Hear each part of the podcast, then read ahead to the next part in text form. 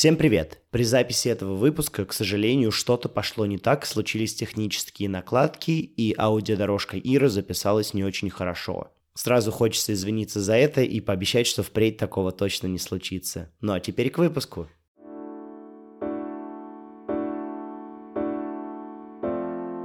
Это «Фиолетовый снег» – подкаст о современной музыке. И мы его ведущие – Ирина Севастьянова и Марат Ангельдеев. В каждом выпуске мы обсуждаем темы истории, которые интересны нам и которыми мы хотим поделиться с вами.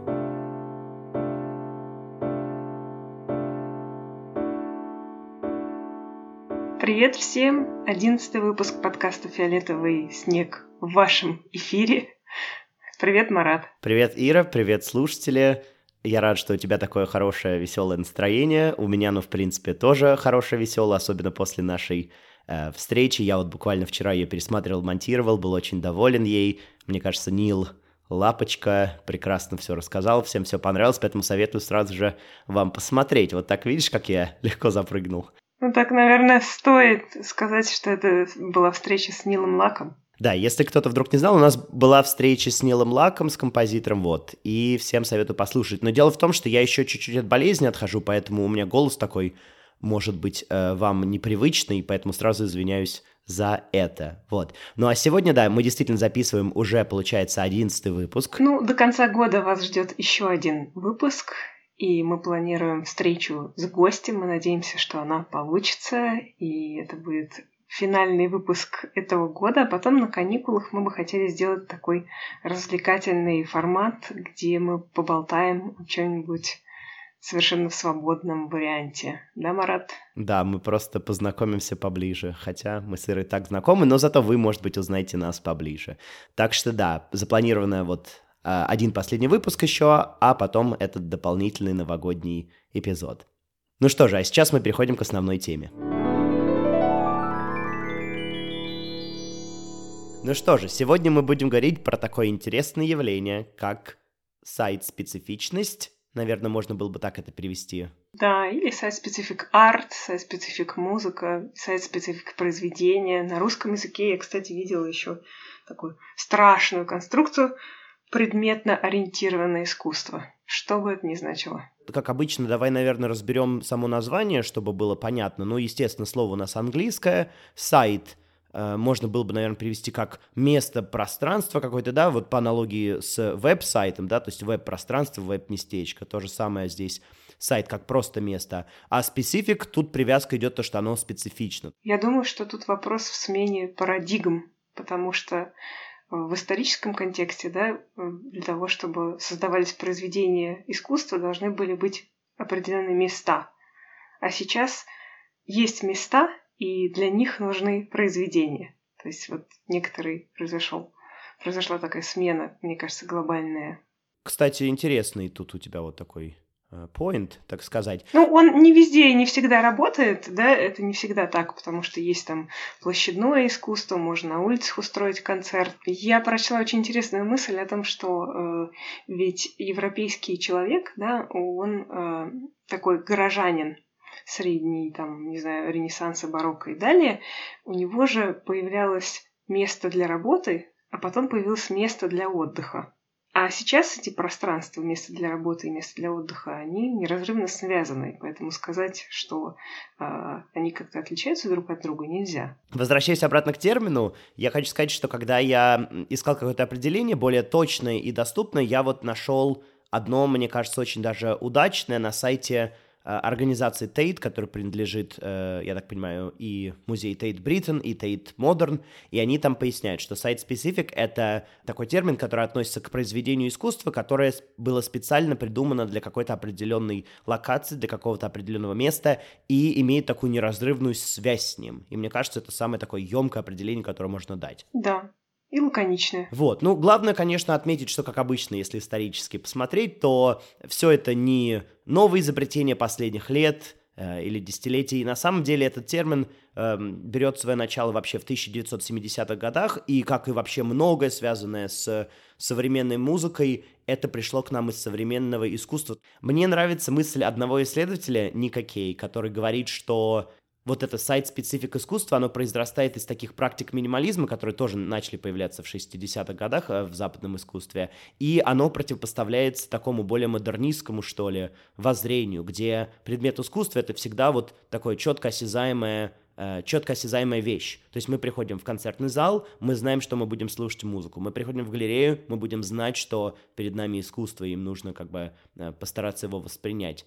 И во многом сайт-специфик произведения — это вот такая попытка, да, привнести контекст и показать, что на самом деле то, где делается музыка или где делается искусство, это тоже очень важно и неразрывно связано с самим искусством. Мне кажется, что вот эта сайт-специфичность — это вообще довольно старая вещь. Конечно, ты говоришь немножко о других вещах, но в целом вот идея того, что можно работать с пространством, и пространство влияет на это произведение, она довольно старая. Ну, например, эм, скажем, венецианские композиторы там, эпохи барокко, э, они писали специально там для собора на площади Святого Марка, для базилики. И вот э, там они придумали такой стереофонический эффект, потому что они помещали солистов хора и музыкантов по разные стороны. И тем самым они достигали вот этого объемного звучания. Это тот случай, когда вот место влияет на то, как написана эта композиция. Или еще есть пример из XIX века и музыки Гектора Берлиоза, потому что он тоже писал для парижского храма свой реквием.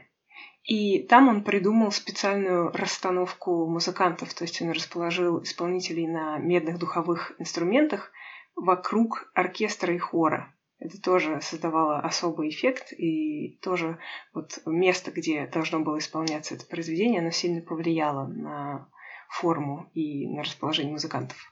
Ну да, коли мы уже заговорили про музыку несовременную, то мне тут тоже вспоминается еще, конечно, Вагнеров, который даже тут, наверное, был еще более такой радикальный пример в этом случае. Э, фестивальный театр в Байройте был построен как бы в коллаборации с Вагнером, как сказали бы сейчас. То есть это еще более такой, наверное, радикальный пример, когда не только пишется музыка под... Вернее, когда музыка пишется с расчетом принимая во внимание, да, характеристики храма или там концертного зала, а само пространство, сам концертный зал строится уже с какими-то определенными задумками, да, которые вот есть у автора, есть у композитора. В этом плане, да, э, вот Вагнер, мне кажется, хороший пример. И еще, мне кажется, классные примеры из истории — это вот всякая церемониальная музыка, особенно XVIII века. И тут э, ну, первое сайт-специфик в чистом виде произведения — это там, музыка воды э, Генделя да, потому что она писалась специально для праздника, для королевского круиза по Темзе. И, э, то есть это музыка, созданная под конкретное место, под конкретное событие и под конкретный, не знаю, способ времяпрепровождения, что ли, да? То есть он должен был учитывать очень разные параметры при создании, при создании этого произведения. Я думаю, надо начать с того, что сайт-специфичность, она связана с пространством, но пространство — это как бы не обязательное условие для сайт-специфичности произведения, потому что работа с пространством есть в любом случае в любой музыке. Это проявляется, допустим, в рассадке эм, музыкантов на сцене или в работе с акустикой пространства, да, там, допустим, э, церкви хорошо подходят для вокальной музыки, и в них сложнее работать с инструментальной. Ну, какие-то такие банальные примеры, но пространственность это она вот проявляется в музыке, и, допустим, пространственность проявляется еще в самом звуке, потому что звук не, э, звук не существует вне пространства. Вот. И Марат нашел, кстати, классную статью, которая показывает эту эволюцию да, того, как можно прийти к сайт-специфичности через работу и с пространством, и со звуком, и то, как можно вообще мыслить э, эти категории. Да, абсолютно верно. Действительно, нашел прекрасную статью на английском. Мы обязательно ссылку на нее дадим вам, чтобы вы смогли ознакомиться с ней. Вот. И в этой статье есть отсылка на британскую исследовательницу Фиону Уилки, которая вот э, приводит как бы эту эволюцию, да, как можно прийти к э, сайт-специфичности в музыкальных произведениях, да. Первый уровень — это самый простой, самый понятный нам, э, когда музыка исполняется в концертных залах, то есть, э, в, то есть это те произведения, которые классический репертуар, который всегда исполняется в обычных, да, концертных залах и тех площадках, которые как бы для этого, да, скажем так, были созданы и сделаны, и сконструированы. Вот. Второй уровень — это уже э, концертные произведения, которые исполняются вне концертных залов. Тут можно вспомнить лондонские променады, концерты, которые устраивались в садах, чтобы люди могли гулять и слушать музыку, ну и вообще любые уличные выступления. Третий уровень — это так называемый сайт sympathetic. Я даже не знаю, как это перевести, Ир. Есть мысли? Те, которые как бы... Вза... Э, те, э, которые отсылают к конкретному э, типу пространства. Да, то есть тут пример можно привести Дюка Эллингтона и его песню Take the A-Train, э, которую можно было бы исполнять на, соответственно, вокзале, да, или где-то, где присутствуют поезда. То есть тут была бы такая тематическая связь между как бы самой песней и том, о чем поется, и местом, где это исполняется. То есть такая более концептуальная как бы связка между двумя. Но это все еще не сайт-специфичность. Вот, ну и в конце концов приводятся две последние категории. Четвертая — это сайт generic, то есть как бы пьесы, написанные для какого-то пространства, но для типа пространства, то есть для тоннеля, не какого-то конкретного, а любого, или там для... Для чего еще можно написать? Парковки. Да, для любой парковки, то есть не какой-то определенный. И вот самая уже конкретная вещь, это, конечно же, сайт-специфик произведения, где именно характеристики какого-то конкретного места, да, они являются неотъемлемой частью произведения. И именно они формируют то исполнение, которое мы потом слышим, допустим, на записи, если это записывается. Да, то есть без них произведение не существует. Невозможно его переложить в другие условия будет уже другое произведение. Ну и примеры из этой статьи сразу хочется, чтобы мы потом не возвращались к этому, привести два примера, которые мне очень понравились. Первый пример связан с американским джазовым флейтистом Полом Хорном, который съездил в Индию в 1968 году и записал такую импровизацию в Тадж-Махале, всем нам известном. Вот. И акустика Тадж-Махала была таковой, что она создавала такие длинные достаточно эхо после каждого проигрывания. И, соответственно, на записи можно услышать, как флейтист исполняет какую-то мелодию, да, импровизирует, и потом какое-то время слушает, как Э, это эхо, да, воспроизводится обратно, э, звучит это, конечно, по-другому, и создается вот этот эффект call and response, как это называется по-русски, когда... Ну, ответа. Как бы это произведение, эта запись не существовала без акустики Тадж-Махала, и эта акустика Тадж-Махала добавляет вот это какую-то свою определенную, что ли, э, характеристику звуковую. Второй пример из этой статьи — это культовая работа Элвина Лесье, американского композитора «I'm sitting in a room», его совершенно гениальный перформанс, который мы уже, по-моему, неоднократно о нем говорим, но, тем не менее, это вот сайт-специфик, пример сайт-специфик работы, и вот это как раз пример дженерика, потому что произведение Люсье можно исполнять в любом месте, в любом пространстве, но именно пространство является инструментом этого произведения, потому что как говорил Люсье и как цитируют исследователи в разных статьях, да, у каждой комнаты своя мелодия. И это значит, что у каждой комнаты есть свои акустические особенности, и она по-своему звучит. То есть есть какие-то частоты, которые проявляются лучше, а есть которые хуже. И поскольку в этой пьесе, наверное, стоит рассказать, да, как она работает. То есть перформер выходит э, на сцену, садится, прочитывает текст, и в это время этот текст записывается, ну, во времена Люсье, там, в начале 70-х, на, это было на магнитофон, сейчас, конечно, записывают на компьютер, и потом он больше ничего не делает, он просто сидит. А эта запись воспроизводится. Эм, во время воспроизведения этой записи запись записывается. И получается запись записи. И каждый раз это становится записью записи, записи, записи. И в какой-то момент вы уже не слышите самого текста, вы уже не понимаете, что это человеческая речь. Эта речь обращается просто в чистый звук. И кроме того, к ней примешивается все то, что э, выловил в этом пространстве микрофон. Ну да, и интересно сравнить эти два примера. Хочется просто подытожить, что в случае с Тадж Махалом именно конкретная акустика и конкретно вот эти свойства эха они влияли на произведение и стали неотъемлемой частью той записи, да, которую мы можем э, услышать на альбоме. А в случае с э, I'm Sitting in a Room, как уже Ира верно сказала, это всего лишь техника, это инструмент, который может примениться к любой комнате, и разные комнаты, и разные звуковые пространства будут выдавать абсолютно разный звуковой результат. И во многом здесь можно как раз-таки провести эту черту, что I'm Sitting in a Room — это сайт generic произведения, которое может э, исполняться в любом пространстве, которое для этого подходит, а все-таки то, что мы слышим на альбоме с Тадж Махалом, это сайт специфик, где именно конкретные э, свойства повлияли на запись. Ну что же, я думаю, с терминологией и классификацией мы разобрались, как настоящие музыковеды. Вот. Время перейти к примером. И тут я передаю слово Ире, которая нам сейчас покажет целый спектр различных сайт-специфик произведений. Ну, мне кажется, главный автор сайт-специфик работы — это, конечно, Янис Ксенакис. Он ну, фактически первым начал искать в этом направлении, и у него такие наиболее рациональные примеры этих сайт-спецификов, потому что, ну, они могут быть разными. Это может быть сайт-специфичность такая близкая к перформативности, интуитивная, а вот у Ксенакиса у него же все просчитано, был математиком, архитектором, музыкантом, и поэтому вот э, его бэкграунд очень сильно влиял на его композиторский метод.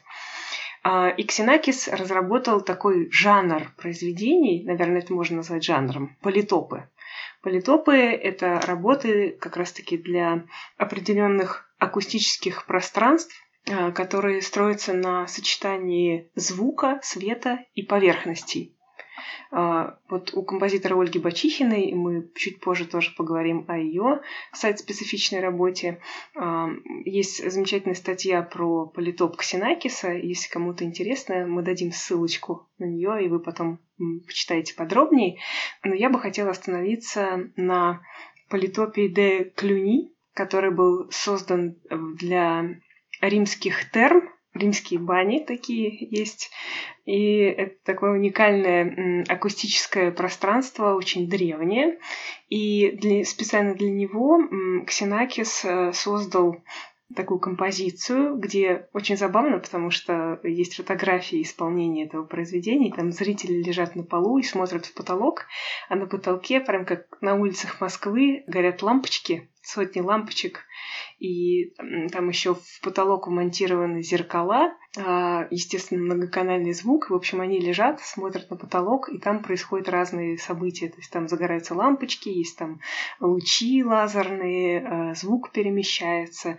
В общем, а, Ксенакис, он рассчитывал каждое пространство, с которым работал. Он, кстати, взаимодействовал много с архитекторами, например, с Ле Корбюзье он рассчитывал это пространство как математик-архитектор, и потом, исходя из пропорций других э, параметров, он э, рассчитывал, э, каким должен быть звук, свет, как они должны э, сочетаться друг с другом. В общем, политопы — это такие очень сложные э, произведения, сложной структуры. Ну да, то есть, по сути, такой очень технический подход, такой очень строгий, выверенный подход к специфичности именно пространства. Да-да-да, очень рациональный, как я говорила. И совершенно другой подход э, к сайт-специфик работам у композитора примерно этого же периода, Мередит Монк, она, конечно, моложе Ксенакиса, вот ей в этом году исполнилось 80, э, и она, слава тебе, Господи, еще жива. Она тоже является пионером сайт-специфик искусства, потому что она много взаимодействовала с художниками и с галереями Нью-Йорка и вообще Америки. И в том числе ей заказали одно произведение для музея Гугенхайма, и там для такого пространства, которое называется Ротонда, это такой большой круглый зал, и по стенам этого зала э, можно видеть э, пространство и такие балконы, это такое высокое пространство. И, в общем, на этих балконах располагались перформеры. И у Мередит Монк такой интуитивный подход к пространству. То есть она, эм, наверное, как кто-то знает, да, она, для нее очень важно соотношение звука и движения. Она училась много ритмике, и это сформировало ее композиторский взгляд, когда э, звук неотрывно связан с хореографией, с движениями, с жестами, то есть визуальное с аудиальным. И вот в этой ротонде перформеры, они там перемещались маленькими группами, э, они пели, они создавали какие-то хореографические композиции. И, в общем, это такая интуитивная работа, она называется «Сок». И изначально она создавалась для вот этой ротонды в музее Гугенхайма, а потом э, она представляла эту работу еще в нескольких музеях Нью-Йорка. То есть это тоже своего рода дженерик, но такой э, узконаправленный для, наверное, музеев и такого рода пространств. Ну, знаешь, что еще интересно? В этой статье, которую мы уже упомянули, да, там тоже приводится пример... Э Мередит Монк, который был написан для какой-то башни. И дело в том, то, что она сама себе противоречила и начала исполнять это произведение, которое было написано с учетом каких-то акустических э, особенностей, и в том числе концептуальных, потому что это была такая башня со спиралью, и это отражало там определенную буддийскую тему, определенного произведения Мередит Монк. А потом она начала исполнять это произведение уже в обычном концертном сеттинге, скажем так. И тут такое есть определенное противоречие, что, может быть, изначально было вдохновение, изначально была задумка, да, которая была связана с каким-то конкретным помещением и пространством, но потом это уже распространилось и на самые типичные и бытовые, скажем так, да, э, места, где можно исполнять музыку, то есть концертный зал. То есть такое тоже бывает, что вот говоря, да, о том, когда путают работу с пространством и вообще сайт-специфик, что такое бывает э, не только у молодых композиторов, но и у достаточно известных э, людей, типа Мередит Монк. Я не думаю, что тут вопрос в путанице и в том, что они как-то сами себе противоречат, а в том, что, в принципе, э, современные произведения, они очень адаптивны. И мне кажется, всегда встает вопрос, как мы говорили уже, помнишь, в первом выпуске, что а, да, окей, вы исполнили очень сложное произведение, созданное для специальных каких-то условий, и больше оно никогда не повторится, или повторится ну, там, через 20 лет а вы потратили на него много времени, и, возможно, у вас сохранилось очень много музыкального материала, который просто вот падает куда-то там в библиотеке, и никто не может с ним познакомиться. И в этом смысле, мне кажется, неплохо, если композиторы вот этот музыкальный материал еще где-то используют и создают из него новое произведение. Мне кажется, это вариант такой адаптивности произведений. Ну, мне кажется, ты смотришь на это с кураторской стороны, что, конечно, make sense, как говорится, да, особенно э, экономически, чтобы произведение не один раз жило, а продолжала жить, но я говорю с более, наверное, теоретической со стороны, что тогда в какой вообще смысл в определении сайт-специфик. Но я думаю, эту дебату мы можем оставить э, к одному из следующих выпусков, да, порассуждать над этим э, более подробно. Да, и мне кажется, это, об этом можно поговорить с каким-нибудь гостем, который вот работал в этих жанрах и, может быть, даст тоже какую-то оценку нашим суждениям. У русских композиторов э, очень много сайт-специфичных работ. Ну, по крайней мере, я вот за последние сезоны знаю несколько интересных проектов. Но самый, наверное, яркий и вот Э, в полном смысле этого слова сайт-специфик, это вот архитектон Тета э, Бориса Филановского. Он создавался специально для театра БДТ в Петербурге. Там вот в самой исторической сцене театра построили такую конструкцию из фанеры, фанерный театр. И там идут свои спектакли, были свои мероприятия. Это было к столетию театра. И Филановскому заказали написать пьесу вот для этой конструкции, для этого архитектона. А почему называется архитектон тета? Потому что тета — это греческая буква, и с нее начинается театр. Вот, театр начинается не с вешалки, а театр начинается с тета. Вот. В чем заключалось э, это произведение? Музыканты там были расположены в разных частях э, этого пространства фанерного, э, то есть иногда их зрители видели, иногда нет. Э, собственно, это такой променад. Зрители ходили по разным частям этого архитектона, слушали музыку, слушали разные звуки, они могли находиться внутри пространства, они могли вслушиваться снаружи, там есть такие забавные фотографии, как люди стоят и вслушиваются в стену. В общем, это такой интересный очень опыт опыт взаимодействия с пространством, и фанера, она очень хорошо резонирует, то есть э, это акустически очень интересный объект. Наверное, еще важно сказать про проект «Геометрия звука» Данила Посаженникова. Это такой московский эм, проект был. И, в общем, они с музыкантами получали заказы от разных мест и пространств. Они делали в каких-то публичных э, пространствах. И э, я была на концерте их в мультимедиа-арт-музее, и там у них был специальный концерт для лифта. То есть там на разных этажах музыканты садились в лифт, э, там были к ним подключены микрофоны, а зрители в это время, они сидели тоже в такой, как вот у Мередит Монк ротонде, ну только там не ротонда, а просто большой вот холл, в котором виден вот этот лифт, который курсирует между этажами. И зрители были в наушниках. То есть э, мы слушали происходящее в лифте, там была и живая какая-то птичка, которая пела, и уборщица, которая пришла мыть этот лифт, и э, очень смешно звучали эти все губки, тряпки и звук мытья лифта, и разные музыканты. То есть кого-то было видно, кого-то не видно. То есть это очень такой был интересный проект. Ну вот, кстати, в данном случае можно ли сказать, что данный конкретный перформанс, он, скажем так, сайт generic, то есть его можно было бы исполнить и в любом другом лифте? Да, я думаю, что его вполне можно назвать сайт generic. И много с пространственным вообще компонентом а, работает Ольга Бачихина. У нее был такой проект «Ротонда». Если вы когда-нибудь были в Большом зале Московской консерватории, то когда вы заходите в него, там есть такое круглое помещение, с очень специфической акустикой. Я вот э, почти всегда, когда заходила, получала кайф от этих звуков, потому что там очень интересный такой резонансный эффект создается, когда идешь, там э, разные каблуки или разные подошвы, они вот э, создают очень разные звуки, такие выпуклые, яркие. И Ольге Бачихиной тоже очень понравилось это пространство, и она там создала такой перформанс, э, пригласила разных людей и вокалистов, и инструменталистов, э, актеров, то есть они вместе там э, проводили всякие эксперименты, то есть они использовали разные инструменты, записывали голоса, то есть они просто вот фиксировали вот эту акустику этого места, специфику этого места. Слушай, интересно, что ротонда так часто появляется у композиторов. Э, может быть, какие-то есть интересные свойства у этого пространства, и было бы интересно, конечно, спросить, Ольгу Бачихину, что она об этом думает. Может быть, у нас это получится в ближайшее время, а может быть, нет.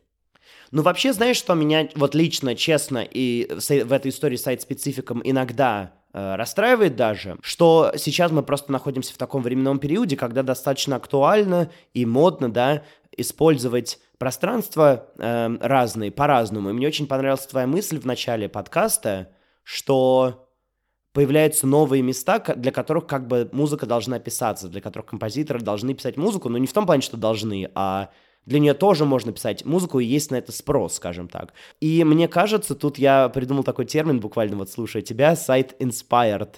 То есть, э, когда может быть, э, какое-то место вдохновляет композитора на более таком концептуальном уровне, но не является, может быть, определяющим музыкально. И мне кажется, таких работ тоже достаточно много, особенно учитывая вот эту потребность для написания разных пространств. То есть э, делается заказ, говорится, нам нужно, чтобы композитор написал к этому новому пространству, которое мы создали. Кто-то пытается вдохновиться, работать с этим, но не всегда получается вот настолько глубинное, мне кажется, такой интерактив не, не возникает такой прям плотный интерактив с пространством, как, возможно, хотелось бы. Таких примеров тоже много, но, наверное, о них мы говорить не будем. Мне кажется, что еще мы не понимаем, как работать с пространствами, потому что это какая-то... Конечно, можно воспользоваться методом Ксенакиса, все рассчитать и, сделать красиво, но в этой работе еще важна некоторая интуитивность. В общем, мне кажется, это очень перспективное направление, сайт-специфик э, музыки. И оно еще может вполне развиваться, но другой вопрос, что оно еще ждет таких талантливых, неординарных решений. Ну, как и любая, наверное, музыка.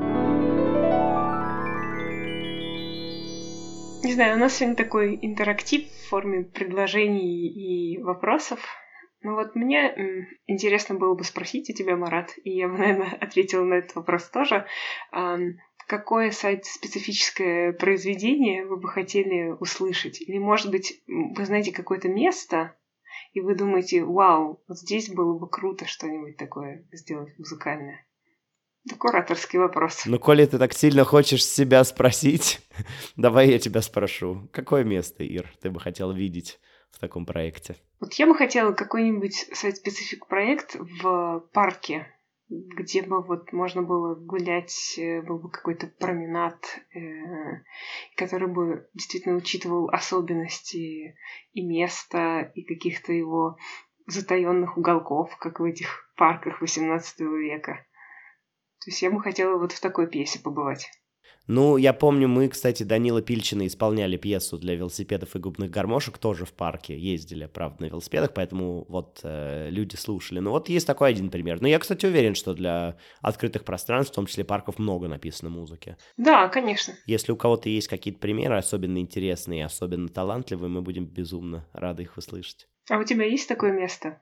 Ты знаешь, скажу честно, меня как-то эта тема не так сильно привлекает в том плане музыкально, потому что немного я натыкался на работ, которые меня смогли бы прям удивить как-то или вот прям вдохновить. Поэтому, если кто-то может прислать такую, я буду безумно благодарен.